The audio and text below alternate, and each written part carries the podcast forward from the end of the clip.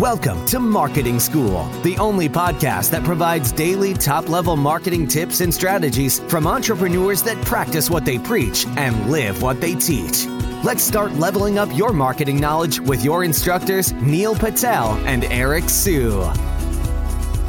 Hey, Marketing School listeners, I have an interesting stat for you. Did you know that Walmart improved their conversion rate by 2% for every second that they improved their load time? In other words, website speed helps with conversions. In addition to that, Google uses it to determine where your site ranks in their index. So the faster your website loads, the higher you'll rank. For that reason, I want to talk to you today about a company called DreamHost. DreamHost powers the web with fast websites and superior customer service brought to you by a team of web experts who are super committed to your success online. We've worked with them to create a special offer just for marketing school listeners. All you have to do is go to dreamhost.com slash marketing school to learn more and get your website online today. Welcome to another episode of Marketing School. I'm Eric Siu. And I'm Neil Patel. And today we're going to talk about how often you should update your old content. So we've talked about this this tactic quite a bit in terms of this is something that's been working really well for us. So, you know, you update a piece of content, you know, Google sees it and then all of a sudden, guess what? You're going to rank for more keywords on that page and then you're keeping the page fresh, meaning what tends to happen is all of a sudden, whoa, you're actually ranking higher for that main keyword on that page. So that's why you do it. So the question, Neil, is I know you have full time staff dedicated to this. I do a lot of the, this content updating stuff. How often do you actually go about updating? What's your cadence? We write one new blog post a week, or technically I do. So that would be four to five a month that I write.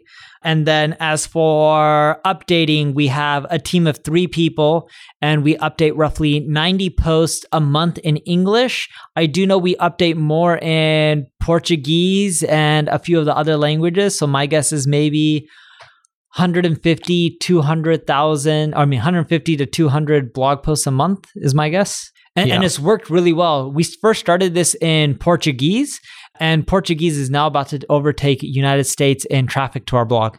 I mean, some of our top performing pieces, when I look at our analytics, is the, the pieces that we've updated. There's one piece I was looking at the other day, and it started about, you know, it started going up.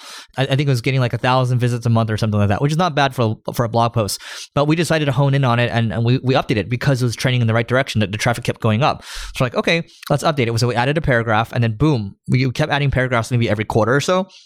And all of a sudden, that post now gets about 25,000 visits a month. And that's great. That's nice, right? So the question is, how often do, do, do, you update? So one tool that you can use out there is there's a content marketing agency out there called Animalz, and they actually made a tool that tracks the decay of your content. So to look at your, your piece of content from its highest point and then they'll look at how much it's decayed since the highest point. And then it's it's a free analysis to do. I think you could just type in Animalz content tool, and then uh, you go and find it. It's, it's free to use, and then there from there you can kind of make a decision. It's easier for you to make a decision. I'm curious to know kind of what your guys' process is. Sure. So on a quarterly basis, we go through all our content, no matter what. So whether we do that daily, weekly, we just have to make sure we look at all of our content on a quarterly basis. And the first thing we do is anything that's old and outdated that is no longer relevant, we'll just delete it and 301 redirect the URL. A good mm-hmm. example of this is articles we had on Vine, which no longer exist. Twitter acquired them and then they pretty much shut it down. We don't leave them around the web. And the reason being is if someone Googled it and landed on our page, it provides no value. We don't even care if it has a ton of traffic. We do this because it creates the best user experience. The second thing we do is we look at content that's dropping in traffic. We do this through Google Search Console. So on a monthly basis, we look at month over month what are our pages that are losing the most amount of traffic. That gives us idea of the pages that have the issues. And we first go into those and adjust them and tweak them.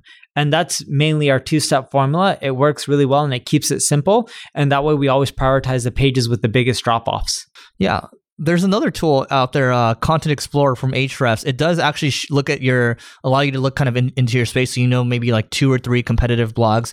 You can kind of get a sense of how often they're updating their content. Let's say when I look at Backlinko, Backlinko doesn't have that many blog posts on his site, but what he does do is he updates quite a bit of his content. I'm looking at, you know, uh, it looks like a 25% ratio, sometimes 25 to 30%. It's a lot. He's kind of the exception because a lot of us are publishing more. We have more than just 30 posts he updates 25, 30% per month? Actually, yeah, it looks like that when you look at the Content Explorer tool. Yeah, Yeah. that's not bad. Eh, But you got it right. And he's able to do that because he has, I don't know how many pieces of content. My guess is around 40. Probably more now. Yeah. So, because it, the quantity isn't there, he goes more in depth on each article. That's worked really well for him. Mhm. It's, easier to maintain. If you write too much content, it makes it harder and harder to maintain. I gave a speech in a conference in Utah a few weeks ago, and I was telling them, I'm like, look, the biggest mistake everyone's making here in the room is they create new content versus updating their old content. And if you go into your search console and look at the last 16 months, you'll find that a lot of your most popular pieces of content are just dying and dying in traffic, and you're subsidizing by writing new content instead of just updating and fine tuning the old existing articles. The analogy I always give is like, you know, you don't go buy a car and then throw it away after like a couple months. You know, you, you drive it.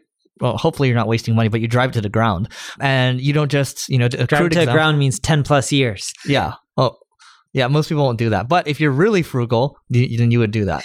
My Uh, parents had 17 years for a car. It must have been a Toyota. it was a Toyota. There you go. There you go. The Asian way. Anyway, so do you have anything to add? No, that's it. I think you guys have the formula. As I mentioned, I review my content, all of it, at least once a quarter. And on a monthly basis, we look at the content that has the biggest drop by doing comparison within Google Search Console. The ones that have the biggest drop are the ones we update the most frequently. All right, so go to marketingschool.io slash live. That's L I V. If you'd like to hang out with Neil and myself in Malibu, this is going to happen early November. And right now, we only have a few spots left. Not fake scarcity, it's real scarcity. So marketingschool.io slash live, L I V E, and we'll see you tomorrow. We appreciate you joining us for this session of Marketing School. Be sure to rate, review, and subscribe to the show, and visit marketingschool.io for more resources based on today's topic, as well as access to more episodes that will help you find true marketing success. That's marketingschool.io. Until next time, class dismissed.